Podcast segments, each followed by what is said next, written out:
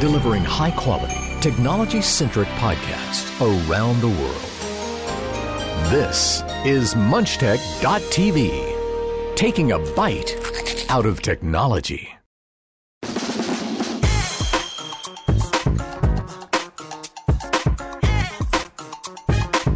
Hello, and a very good day to you. Welcome to episode 499 of The Two Techies for Saturday, February 29th, 2020. This is the show where we talk about the week's most notable technology stories in around an hour or less with Aaron Fisher and myself, Jimmy Bunting. We come together once a week to discuss, debate, converse, scrutinize, and explore the world of tech. This week, coronavirus and the effect it is having on the technology industry. Encryption principles are queried yet again by another governmental body. And autonomous vehicles, the consequences of using autonomous technology in a vehicle in 2020. Welcome to episode 499 of the show, special for numerous reasons. First off, we're here. What more would you? Oh, okay, no, that's that's not really special at all. I guess is it, Aaron? We've been here every every episode since we began ten years ago. Um, what is special? Four hundred and ninety nine, which means it is the end of the 400 series. Next week we start with episode 500, which is actually it's nice because we hit 500 now and we hit 10 years um, just the other week. So that's kind of cool that they're within short succession of each other. Well, it is to you and I, Aaron. To anyone else, maybe not. it's also a, a, quite quite a notable episode because it is February 29th, 2020. It is a leap year and it is a leap day on the leap year um, in February, which says, you know, except for February, it's the one which only has 28 days clear and 29 in each leap year. Every, everyone knows that rhyme, right? Absolute. That that's just a ubiquitous rhyme, isn't it? Yes. Yeah. And it's special because Saturday does not fall on the 29th for another 28 years. What episode number will we be on then, Aaron? Oh, uh, quick maths. Uh, approximately 1,526. Right. That's great. That's great. Imagine if that was correct. I'd look like a god. That that would, yes. So uh, the, the 29th falls, well, 29th of February falls on a Saturday at once every 28 years, except when a year is evenly divisible by 100, like 2100, i.e., the next time will be 2048. The time before was 1992. So we're celebrating a pretty special thing right now, I guess. Not not really, but we'll we'll pretend.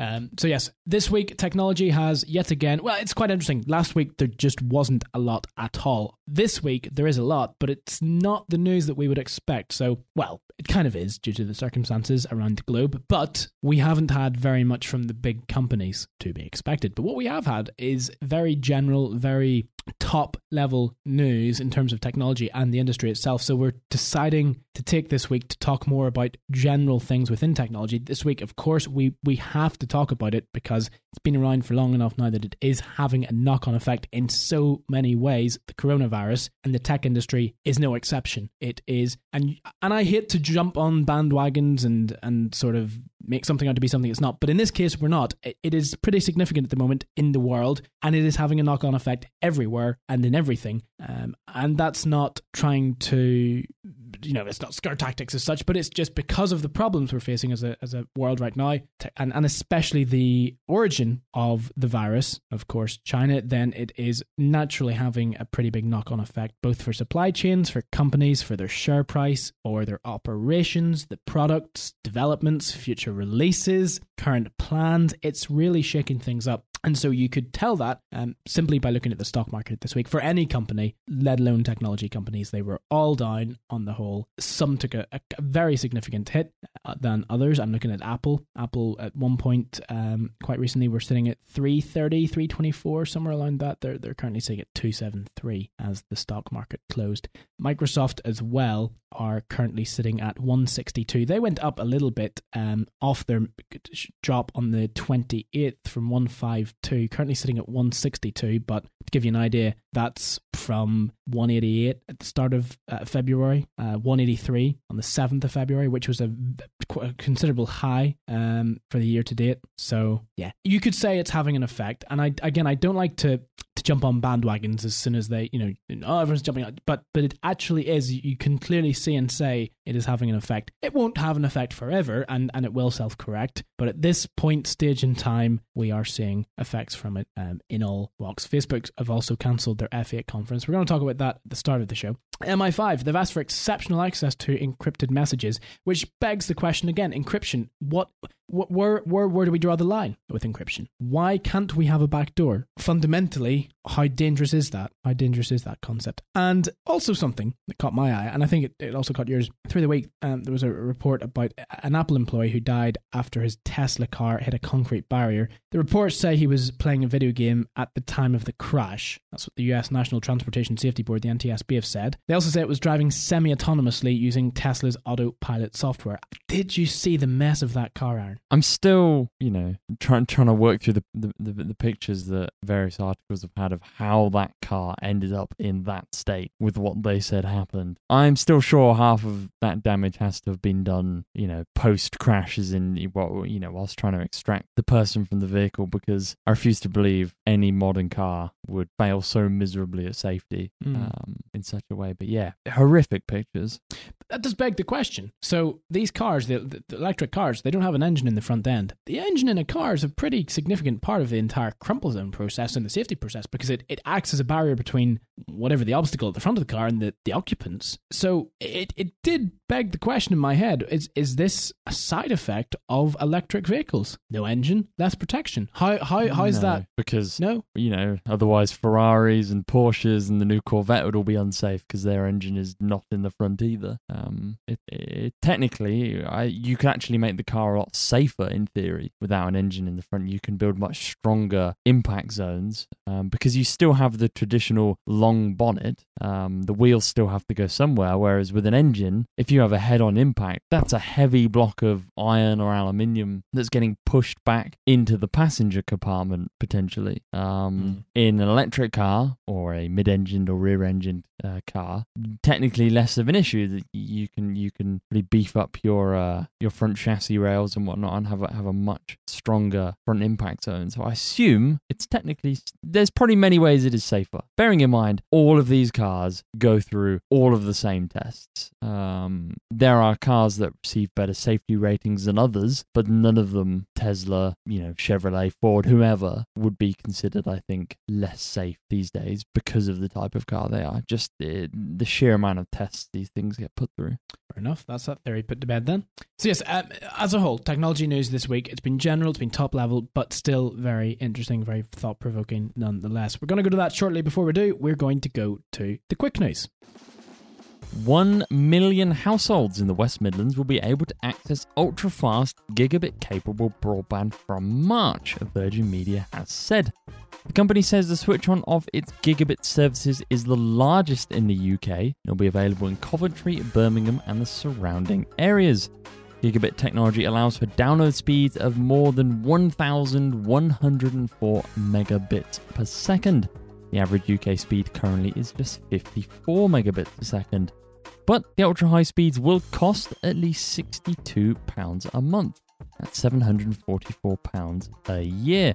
Customers who pay for the high speed connectivity will be able to download an ultra high resolution 4K film of 20 gigabytes in little over three minutes, rather than the estimated hour it would take on an average connection.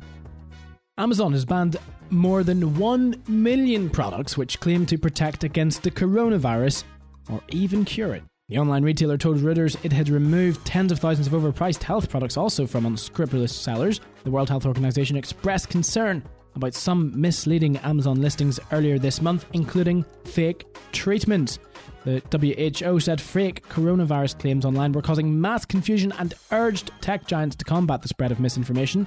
A search for coronavirus on Amazon brought up results for face masks, disinfectant wipes, and newly published books on viral infections, revealing how some sellers are cashing in on the health crisis. It also offered results for vitamin C boosters, a fake cure for the virus that has been widely disseminated online. Owners of a device designed to release food for pets say that animals were left hungry during a week long system failure. PetNet allows owners to schedule and control feeding via a smartphone app. When the BBC contacted Petnet on its advertised email address, the email bounced back with a delivery failure notice. One pet owner tweeted, My cat starved for over a week, while others complained about other hardware issues.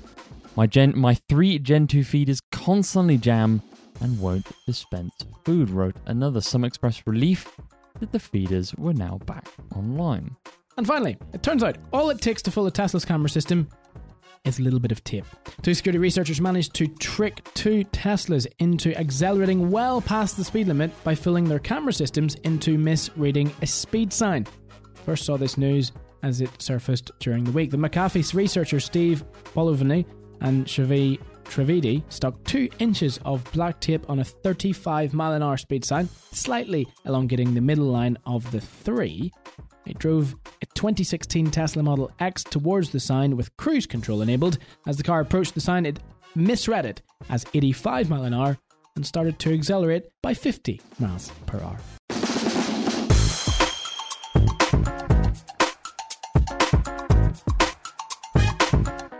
Nice that there has been development in the gigabit switch on. And actually, it says Birmingham. I was in Birmingham in January. And yeah, you could see there was a lot of infrastructural work going on with the Virgin. A lot of a lot of engineers out and about, and also a lot of uh, we're sorry for the disruption. We really are.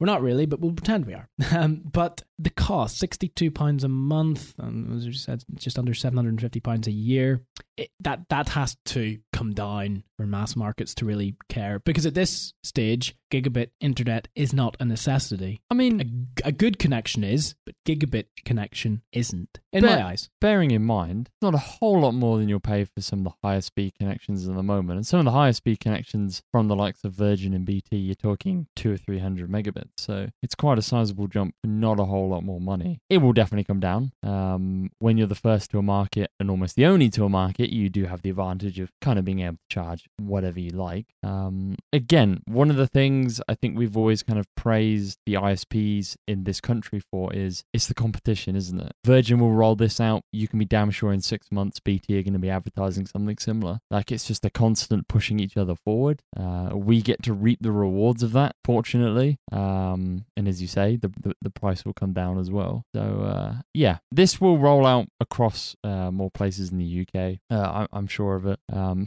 surprised. I don't know if it is already in London, um, but I was kind of surprised to read that the West Midlands was going to get it first. Not that far away. Woo. Um, I guess it's easier to to disrupt Birmingham than it is London. What do you say? You're saying Birmingham's not the centre of the universe? I mean, it is the second biggest city in England, except for London. But uh, I guess it's just not as you go to Birmingham and it's the pace of life. You can it can be as fast or as slow as you want it to be. You go to London, uh, yeah, there's one there's one pace and that's it. Um, I was reminded that by being in London just a few weeks ago, actually, and yeah, you you you gotta be fast. Yeah. Yeah, definitely. But um, I think this is good. This is um, when we've kind of spoken about in the past. I think certain cities in the states getting gigabit through the likes of Google and whatnot. I think we've always been pretty jealous. Mm. Um, gigabit's that next big barrier, isn't it? I think when we crossed that the hundred megabits barrier, and it that kind of became, you know, it says the average is fifty four, um, but there are lots of households that have far more than that. Um, yeah, the the gigabit barrier was the next interesting one. Um, it'll be fascinating to see where we go from there. It's a supply and demand job, isn't it? The more the demand comes in, the greater the supply, which means they will actually be able to. And as much as yes, Virgin are charging more money for it at the minute because number one, it's brand new, it's cost them a lot to put in, I guess, and they can. But as you said, as more and more ISPs offer it, as it becomes more widespread, more necessary, more available, prices will come down. Supply and demand. Isn't it a great world we live in that a pandemic around the world is affecting pretty much everyone in some way to some extent, and there are absolute morons who just decide to cash in on it.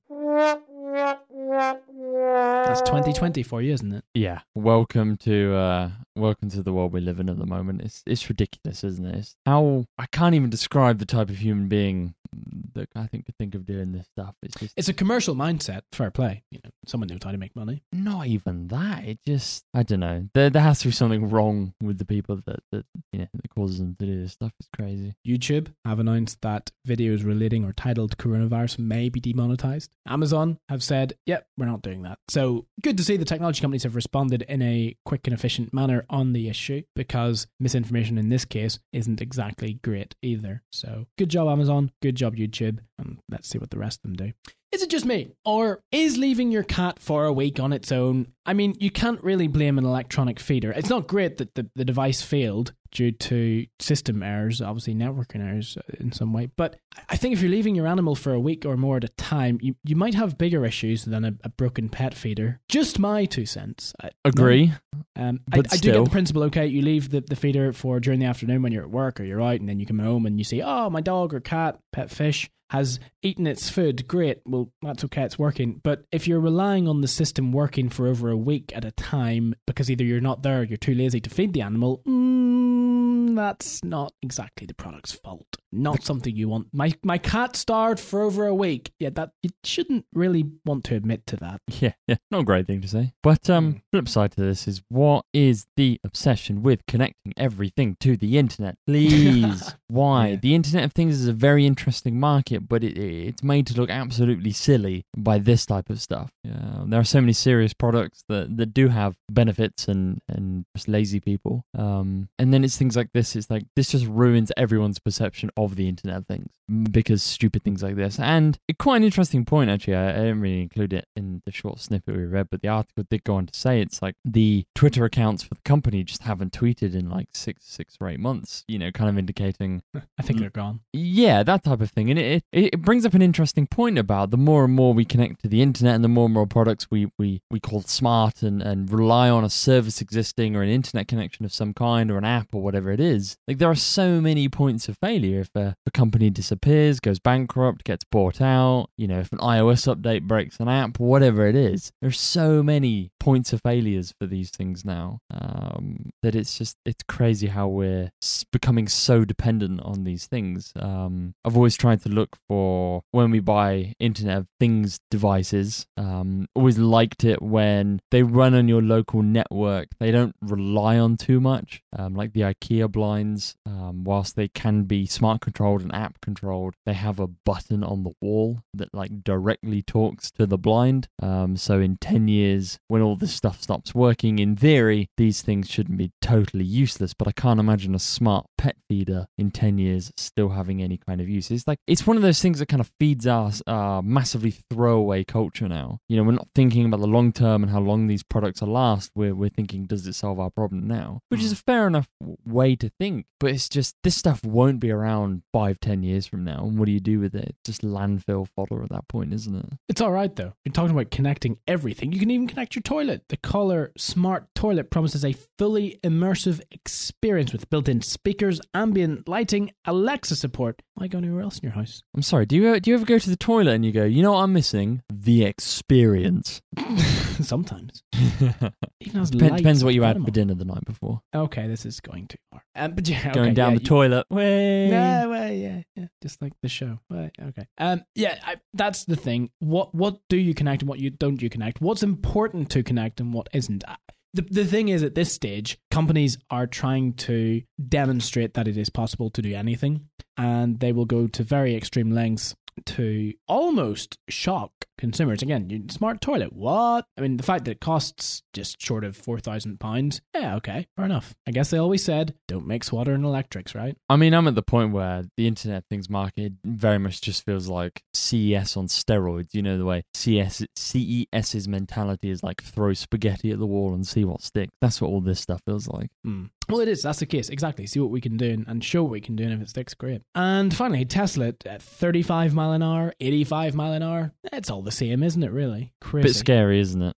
It This, is uh, that there is no redundant system to sort of, or, or intelligence to say, hmm, seems a little bit fast. Is that is that right? It's funny how uh, come like 2025, youths won't be uh, won't be graffitiing things or vandalizing things. No, they'll be just sticking tape on road signs. That would be uh, that would be the form of youth rebellion. It's it's quite interesting that well, not, no, sorry, not interesting. It's crazy that there is no second system, redundancy system, or failsafe, or backup, or I don't know what verification. could be. Well, I mean, for a start, on GPS, GPS systems know the speed True. limit of an area. Very true. All, it- all it's a case of okay, that says eighty five, that says thirty, and realistically, what you what you would think the system would do is revert to the slowest speed limit logged. Well, it was thirty five. The GPS says it's thirty five. It says fifty or eighty or eighty five. Yeah, we'll stick at thirty five or we'll stick at thirty or whatever. It Just seems more sensible. No, do you not It- think? It's uh yeah, definitely. I um you know, even our you open up Waze on your your phone and it knows the speed limit via GPS, which is a highly accurate way of getting speed, don't forget. Um yeah, it just seems odd. I mean, bearing in mind I think we have to look at this whole thing and go, these are the 2016 models, these are 4 years old. This is when Tesla bought uh, cameras in from Mobileye, which I don't think they do anymore. I'm pretty sure Tesla now use their own cameras. So it would be interesting to repeat the same experiment with a with a 2019 or 2020 uh, Tesla and and see if it comes to the same results. Mm, yeah. More work needed to, to be done, and we'll see that later on in the show. Okay, first off, sincere apologies at the start for talking about what you've probably been listening to the entirety of the week, but it does have a relevance and it has quite a significant one at present, so we have to talk about it.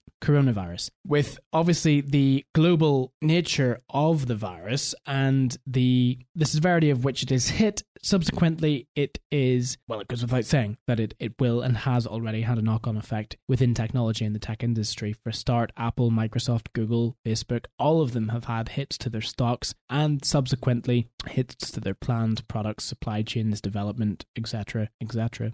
The novel coronavirus continues to wreak havoc in the global technology industry with three big conferences that's Facebook's F8, the Geneva Motor Show, and Mobile World Congress being called off because of the outbreak. Um, on Thursday, Facebook said it was cancelling the development conference, a widely anticipated event at which Mark Zuckerberg updates the world on Facebook's developments and challenges. The reason for the cancellation concerns about COVID 19. Bearing in mind, this is in May, this event, so they're not confident that by May they'll get the issue sorted, which I guess makes sense. So then on Friday, organisers of the Geneva Motor Show cancelled the event um, after the Swiss government banned all events of a thousand people or more due to first cases appearing in the country. That was scheduled to begin a lot closer, March 3rd, uh, and the event's one of the largest car shows of the year. That then followed by Mobile World Congress, which is an annual industry gathering, been scheduled to open on February 24th in Barcelona. It didn't. Facebook also cancelled a March marketing summit. Similarly, IBM, Verizon, AT&T, cybersecurity dropped out of the RSA conference, which took place this week in San Francisco.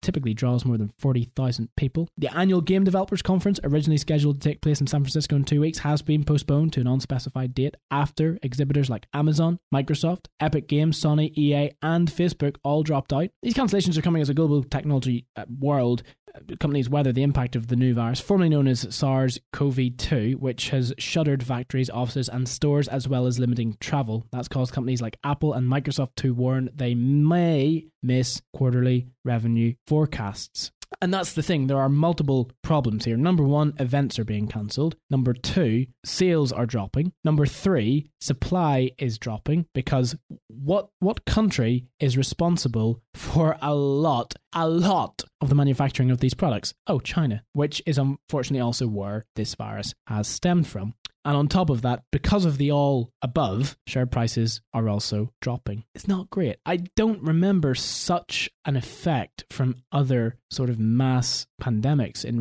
recent years. I think this one really has hit just to the nature due to the nature and timing of it as well. Yeah, there have been outbreaks like this before. There have been, you know, scares, let's say, across the world, but uh, I don't think anything has ever felt like, or especially in our lifetimes, has ever felt like it's had such a global effect. Um, partially, I imagine, due to the nature that we move around as human beings now. Mm. Um, you know, it's much easier to get around from country to country, which means things spread easier. Um, I'm also at the point where I won't be surprised if Apple end up postponing or cancelling WWDC. Bearing in mind, events in May are being cancelled, and WWDC is traditionally, I think, like, was it first or second week of June? So I'll be very interested to see if that actually goes ahead. Um, it's been, I mean, you alluded to it at the start of the show, it's been an interesting week or interesting couple of weeks globally with things like the stock market and the economy. Um, crazy how much of uh, countries being able to move stuff around, countries being able to move people around, um, and and has such an effect on people buying stuff, has such an effect on the economy. Like I think I sent you a screenshot at one point during the week, and it was it,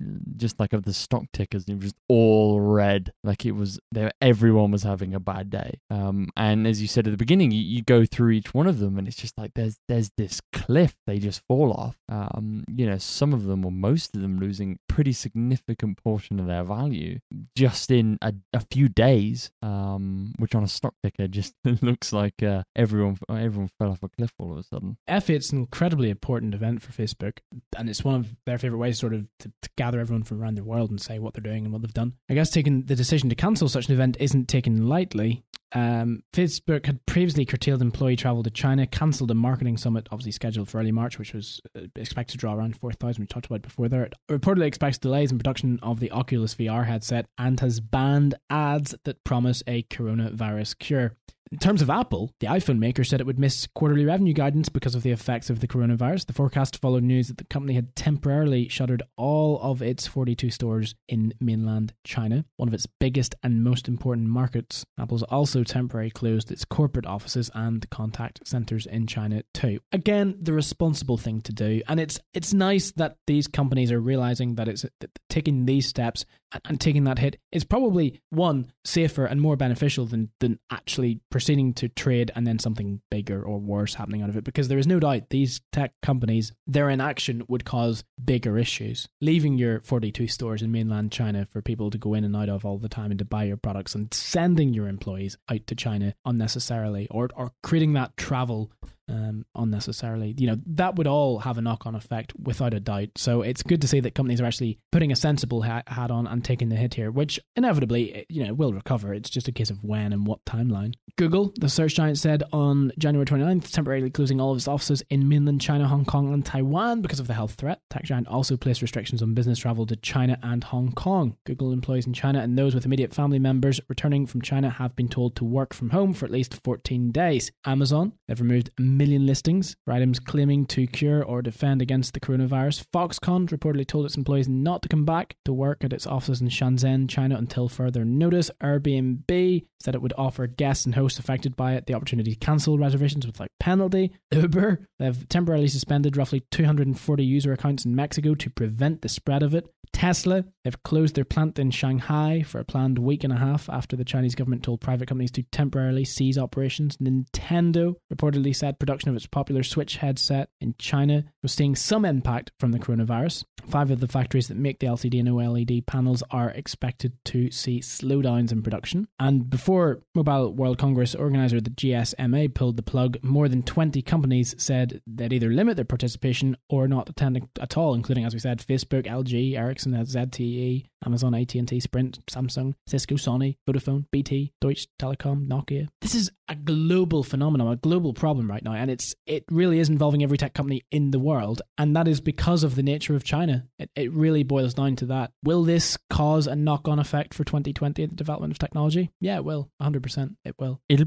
I mean, it sounds really, you know, we're, we're looking from the tech point of view. It's what we do, and I, you know, appreciate there's loss of life in this type of type of thing. So oh yeah, there's far bigger things to worry about here. Yeah, yeah such superficial things is crazy. But it'll be interesting to see does this have a knock-on effect on launches of new products? Um, does the iPhone get delayed? Does the new Pixel get delayed? You know that type of thing. Um, be interested to see if there's a knock-on effect of CES next year. Um, obviously right at the beginning of uh, of 2021, everything has a lead time. Um, it'll be interesting to see how quickly the world recovers from this type of thing. I mean, at this point, it it still, well, I think from our point of view, still feels like it's getting worse. Um, I don't think we're over we're over the hump yet, but um, yeah, it's it definitely shows you how interconnected the world is, how much we don't just rely on China, but how much we rely on just kind of like other nations in general, um, and like doing trade between and being able to visit and you know companies being able to actually uh, open their doors and trade is uh, is such a big thing. Yeah, having that that, that freedom of movement within within a, a global sense, it it's eye opening, and I think it it re- restates the fact that it should never be taken lightly. You know, something like this should never be taken lightly in the sense of technology or, or any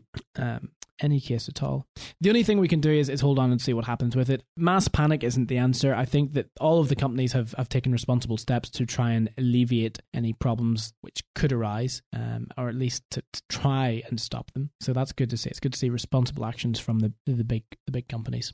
MI5, uh, the chief has asked tech companies for exceptional access to encrypted messages. Aaron, isn't that great? This is one of those things that. How many years have we been talking about this type of thing? Um, every year, it feels like company X releases product Y that has, you know, end to end encryption. And as privacy advocates, we all go, hurrah! And then six months later, we're going, oh no, as some government or agency or whatever it is decides that end to end encryption should be banned and we shouldn't be allowed it because it makes their job a little more difficult. Which, two sides of the fence, fully appreciate the likes of MI5, the CIA, NSA, GCHQ, you know, all these uh, these three or four letter agencies are, helping to keep us safe and, you know, we're very appreciative of that. I don't think it should come at the expense of our own privacy. And that privacy is not just from governments, um, that privacy is from other citizens as well. Um, there's a lot of not nice people out there, and we shouldn't have to, I guess, face the downsides of that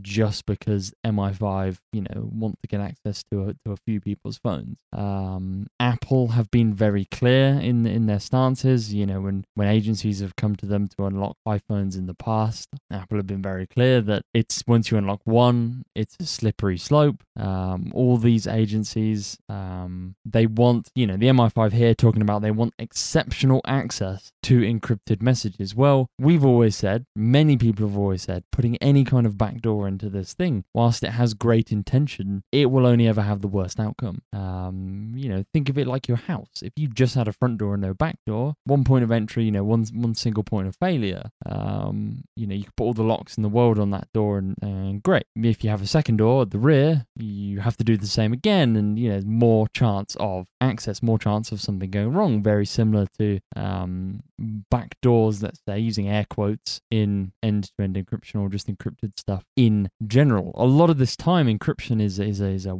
a one-way street almost, um, and the key to unlock it is often only with the recipient. Um, I believe that's the way uh, a lot of messaging systems. I think iMessage works like that. Um, if I send you a message, that message lives on Apple servers, goes through the network, etc. But in an encrypted form, I believe you have the key on your phone to unlock that message. I mm. don't believe Apple or anyone has the key. They have the message, but not the key to unlock it. Hence the term end-to-end encryption. Yeah. Um, if Apple are forced an opportunity, you know, we're just using Apple as, a, as an example here, but if any company, Apple specifically, were forced to have a key, a master key to unlock those messages on the server, well, that's a slippery slope. It has great intention at that point. You know, this is a key that, let's say, with some restrictions, agencies can use. You know, it's a whole nother kettle of fish when you, you know, the amount of times we've spoken about in the past of rogue employees and this, that, and the other. Um, like it doesn't take much. Um, but as soon as you have a master key for agencies to have access, it's another point of entry for hackers. Um, with the best will in the world, the best intentions, it doesn't stop these people. Um, if you make it impossible, or if you make it so there is no single point of failure, let's say there is no master key or anything, it's a lot easier to keep secure. Yeah, not impossible to break, a lot, a lot more difficult. As soon as you start adding ways you can reverse it in a master fashion or whatever, this is where it all starts to fall apart. And and that's the problem because all it takes is to start that process. It's, it's not even a case of uh, we will insert a backdoor for two weeks. Let you do what you need to do. Then we'll then we'll lock it up because that's not how encryption works. it doesn't work that way. There's there is no key theoretically. There may be a key, but theoretically there shouldn't be a key. It's difficult because in one way I understand and I totally get why government bodies want access in cases because encryption can be extremely preventative in their efforts to beat crime, whatever it is cyber crime, real world crime, um, communications which they need or want to intercept. But on the other hand, there is a case for encryption for both privacy but also safety. You're, putting your when you put your card details in online to a website to purchase something uses end-to-end encryption. It's the same concept as the end-to-end encryption which your text message gets sent over. There's no difference. That's where the major problem comes because once once you weaken the encryption on one side, the whole thing just falls to pieces and it probably becomes a, a bigger problem at that point. I don't like the way th- this is one of the I think the issues we've always had. These people just sound incredibly I don't know ignorant. Um, Parker it, it says here Parker called on the tech firms to quote use the brilliant technologists you've got to answer a question. Can you provide end-to-end encryption but on an exceptional basis? Exceptional basis where there is legal warrant and a compelling case to do it. Provide access to stop the most serious forms of harm happening. When you ask questions like that, it's like well, it's not end-to-end encryption then anymore, is it? It's, it's like it's just these people sound so. I, you know, I, I'm fully with you. I, I get what they're asking. We get what they're after. It's just you know we've seen this rodeo before. Um, how many services have we seen where they say they offer security and then ooh, no, oh no, they had a security breach. You know, it's just it's just what always seems to happen. It's the world we live in now. I think we've it happens so much we've almost grown numb to the fact um, that our, our data is probably stolen and passed around on on a daily basis at this point. Yeah. Um, almost something we just you know brush off, um, which it shouldn't be. Um, No.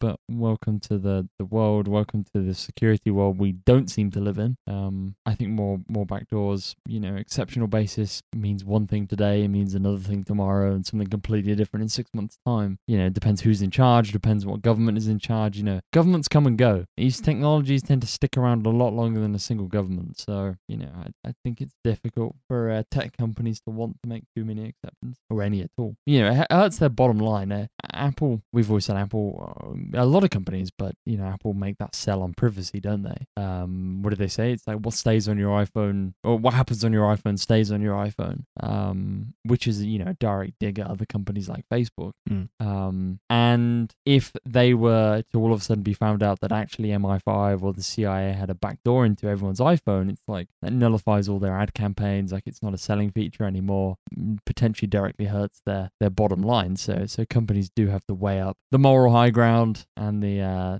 kind of the wallet. That's the problem. Um, once they do it once, they make an example of it, and it becomes a, a regularity. And it's on top of the thing that consumer confidence then also becomes a demised you know, property. Um, and on top of that, there's a moral responsibility too. So I, I see both sides. It's really difficult because I, I don't truly believe that MI5 are really interested in that text message that I sent you this morning, or this morning, Aaron, about XYZ. They're really not. And when the Snowden revelations came out, and GCHQ and the NSA, yes, there was mass panic, but I, I think everyone knew deep down that something, you know, you knew that you're, you're we, it was just common, commonly accepted that, yeah, of course, you know, you make a phone call, it can be intercepted. I think maybe the scale at which it was happening wasn't quite, you know, that, that, that was the, the shock factor. But am I concerned about a government intercepting my communications or my phone calls? No, I'm not. I've nothing to hide. And I, I don't mean, I, there- there's a difference because that I've nothing to hide is a very dangerous and sweeping statement to make in some cases. But what I mean is, they're not listening to you because they have no interest in you. Think of how many people they have to monitor to ensure global and, and, and world safety. Um, and, and we're putting it in very simplistic terms here. But the point being, they're only after the people they know they need to be after and the ones they're interested in. If, if, if you're not one of those people and you've nothing to hide, it's not that you've nothing to hide so you shouldn't mind them listening into you. They're not listening into you. I think less of the problem probably comes from the fact that we're worried about the, those people listening in. It, it's it's the fact that what this opens up for other, you know, general hackers and bad guys, use general terms. It's it's like I think we have a little more. Eh, I wouldn't say trust, but you know, you, you're right. Joe Bloggs working at MI5 doesn't care about the text messages any this morning, but um, hacker 56 from down the street is more than happy to steal all my credit card information Yeah, via the exactly. same back door. Yeah. Like that's the thing I think we're we're more worried about. That's exactly it. Finishing us off for today, the Tesla car crash, which has hit the news this week, has caused a bit of a stir. Both the fact that that car is an absolute mess, um, and also the fact that the NTSB believe that the occupant, who happened to be an Apple employee, was playing a video game at the time of the crash. Tesla instructs drivers to keep their hands on the wheel in autopilot mode, but the NTSB said more crashes were foreseeable if Tesla did not implement cra- uh, changes to its autopilot system. Now, this crash happened in March 2018, so some time ago, just under, I guess, two years ago. The, the autopilot software steered the vehicle into the triangular gore area at a motorway intersection and accelerated into the concrete barrier. The front of the Tesla separated from the rear, causing two other drivers to crash. The NTSB said the Tesla driver had not taken control of the car because he had been distracted by a smartphone video game. The Tesla's collision avoidance system was not designed to detect the crash barrier, and Tesla's autopilot system did not provide an effective means of monitoring the driver's engagement. The use of Tesla's autopilot software has obviously been implicated in several crashes thus far to date. The system lets the car operate semi automatically, changing lanes and adjusting its speed as required. And as we just said at the quick news, sometimes not to the correct speed. I think that this autopilot branding is making some drivers think the car's driving fully autonomously, which it isn't in this case. So it's sad that someone lost their lives. Um, I, I don't mean it the way it sounds, but playing a video game whilst driving at this point with autonomous technology just doesn't seem sensible or legal for that fact. This is this this uh, I think as you're alluding to has driver error or you know the fault of the driver plastered all over it. Um, the other side to that is why is it in the car? Why is it allowed to happen? You know, the legality of it is still a huge question mark. Um, we, you know, Tesla can sit there and go, we tell our users to keep their hands on the wheel at all times. It's like, have you met people before? Um, Yeah. It's like you can tell them whatever you like; it doesn't matter. Um, and uh, this is not the first time this type of accident has happened. This is not the first time the Tesla autopilot system has been questionable during a crash. This is not the first. You know, there are mi- millions of millions, but there are tens of videos online you'll see of you know people asleep at the wheel in Teslas and and stuff like that. It's just all counts of reckless driving in in some aspect, all down to the fault of the user, but enabled by the technology in the car. Um, and it's disheartening to see. I think that whenever this stuff comes up, Tesla's answer is always the same. It Tesla are always it's illegal. We tell our users to keep a hand on the wheel, etc., etc. Um, never seem to take any, you know, kind of look in the mirror at themselves. Mm. Ultimately, there's there's both parts to play here. I think. I think Tesla are, as the NTSB has alluded to, well, they haven't said it quite in this way, but they are commercializing and monetizing on this autopilot function, which isn't quite an autopilot function. It controls certain aspects of the drive, but ultimately the overall responsibility is still with the driver. And I think that question will always be asked in autonomous vehicles, regardless. If an autonomous vehicle, which is quote fully autonomous, if it ever was, has a crash, who's responsible? The person or the car? How do you claim off a car? Legally, who's who's responsible for killing that person? The car or the person?